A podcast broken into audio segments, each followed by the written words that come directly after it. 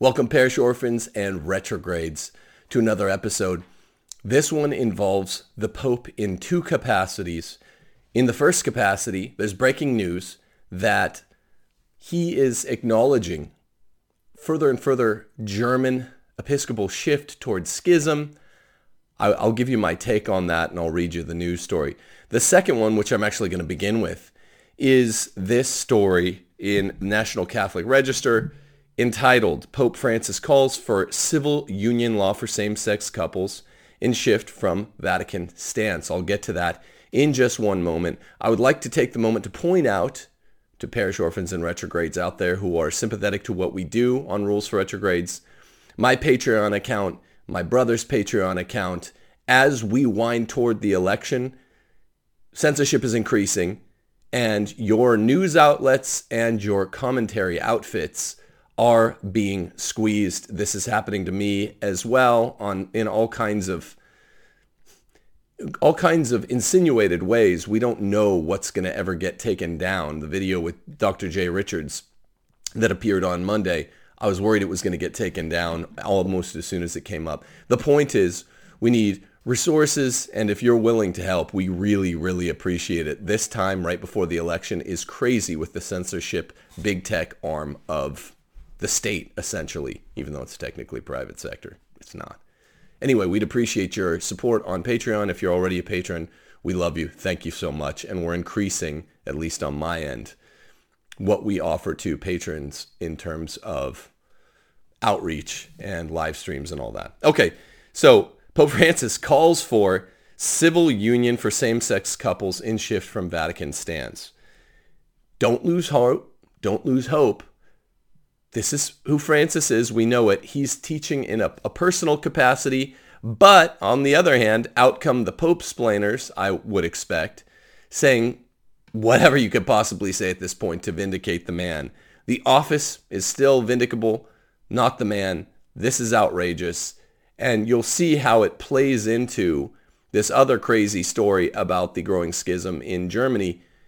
These things always happen in couplets because he seems to use one where he's being an ostensible defender of tradition. I don't buy it, as against the German Bishops' Conference, as a way to make cover for this other story that he's out there defending same-sex unions. In a documentary, Ed Pentin writes, that premiered Wednesday in Rome, that's today, Pope Francis called for the passage of civil union laws for same-sex couples, departing from the position of the Vatican's doctrinal office and the Pope's predecessors on the issue. The remarks came amid a portion of the documentary that reflected on pastoral care for those who identify as LGBT. Here's what he said. Direct quote. Homosexuals have a right to be a part of the family. They're children of God and have a right to a family. Nobody should be thrown out or made miserable because of it, Pope Francis said in the film of his approach to pastoral care. After those remarks, and in comments likely to spark controversy among Catholics, Pope Francis weighed in directly on the issue of civil unions for same-sex couples. Before I read what he said there, that context, not being thrown out of the family, not being made miserable, being children of God, and uh, thrown out, and and uh, you know having a right not to be thrown out. Those three points contextualize the LGBT same-sex marriage marriage issue in my, in the exact same way as liberals always have. Let that sink in. He is giving the same context for mortal sin, the normalization of it, that the liberal LGBT James Martin types do. So just bear that in mind as I read you. Now he says what we have to create is a civil union law the way that they are legally covered, he said, uh, that, sorry, that way they're legally covered. I stood up for that. So the documentary is called Francesco. He stands up for, in the name of avoiding misery, being thrown out, and being in the family of God, that trifurcated justification for civil, gay civil unions. He's, he's standing up for it in his own words. This, how many times have I said this? This is the end of all Pope splaining. This guy is out to lunch. It can't be made up for. People don't lose hope. But th- this pope will be looked back on through history. We already knew was, he was a bad pope, not an open question. When I, I had a li- I was building a list the other day. I've done it several times in the last two years in front of YouTube camera rolling. But this this pope stands up for mortal sin in the name of being in the family of God. So he's saying because you're in the family of God, you get to mortal sin because you enjoy it.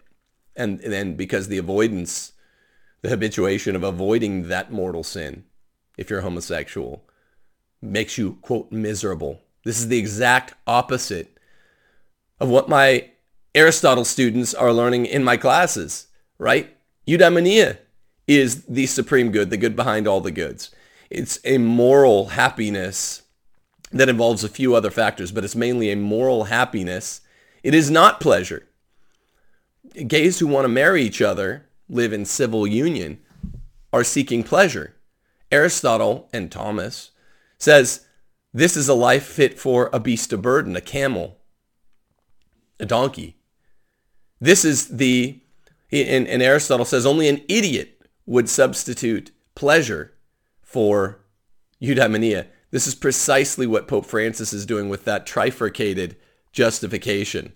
Pleasure uh, meaning avoiding misery, being in the family of God, and not being thrown out further on the margins of society. Okay, this is an outrage. It's an outrage, even if it's not the official teaching capacity of the church. It's outrageous. Outrageous. So, what are we to do? Keep strong, keep in the faith. We don't know what's going to happen ever in the future we don't even know what's going to happen in the election. And that's supposed to be somewhat predictable. Just keep carrying on. But don't don't pope explain. Just be like this this is this is absolute madness. Absolute madness from the pontificate. But everyone already knows that by now, which is why I've barely even covered Pope Francis over the last 3 months, 3 4 months. This just this is par for the course. Now, with regard to the other story, particularly the story that Pope Francis opposes the German Bishops' Conference, that, who's really largely the conference that put him in power through their key prelates in the St. Gallen Mafia. There's another National Catholic Register article. This came up yesterday. Cardinals deplore German bishops slide as schism fears arise. And the first line is Despite Pope Francis's warnings, the leaders of the church in Germany have refused to back down on their promotion of intercommunion or to change the course of their much criticized synodal path. Now, just so you understand the link between these stories, the German Bishops' Conference is the one that's pushing homosexual unions and has been for, for decades. So Pope Francis is the hand strikes and gives as well. And guess what? He, so he's giving on the homosexual union issue. And it's not really even striking in the first place. Why? This is not a legitimate schism. Pope Francis will never declare them schismatics, even though they're saying we don't have to follow Rome, as Marx was saying for years.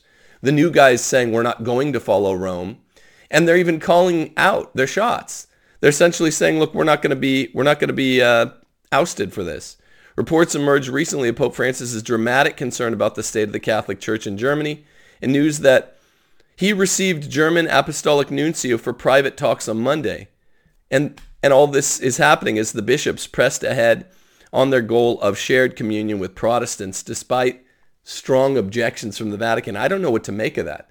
But I don't buy it. I think this if anything he knows how to couple stories together he knew that this documentary on the homosexual union was coming out today, Wednesday, in Rome.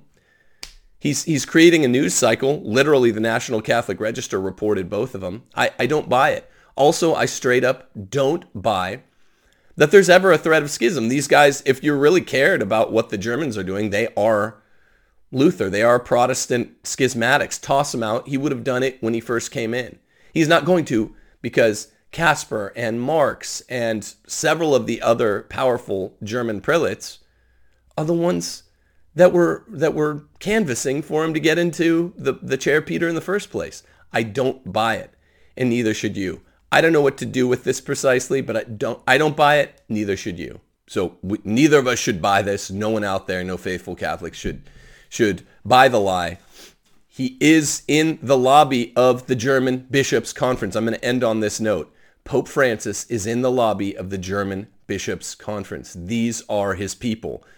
There will never will be a schism as long as he's involved because he will never declare them in schism. They're too powerful financially, they're too powerful ideologically, and he knows ideologically, not ideologically, but ideologically, they're his first cause. They're the main guys, along with the Belgians and some of the French, that put him in power.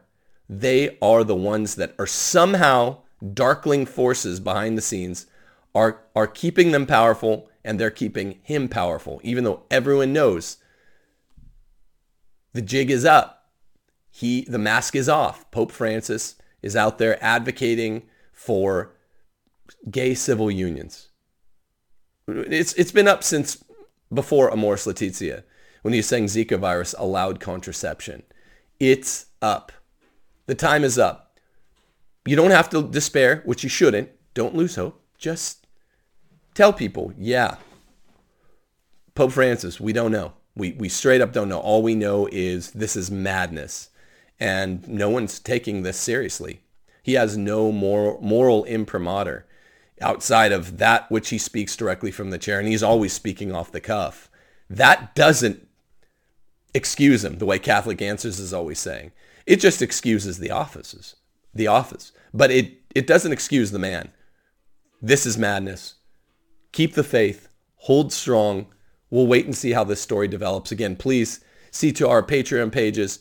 Pray for America. Pray for the Vatican. Deus Vult, God wants both of these sovereign states, the Vatican and to a lesser extent the United States, to carry on. But both of them are badly plagued now, right now, and we need we need some serious help.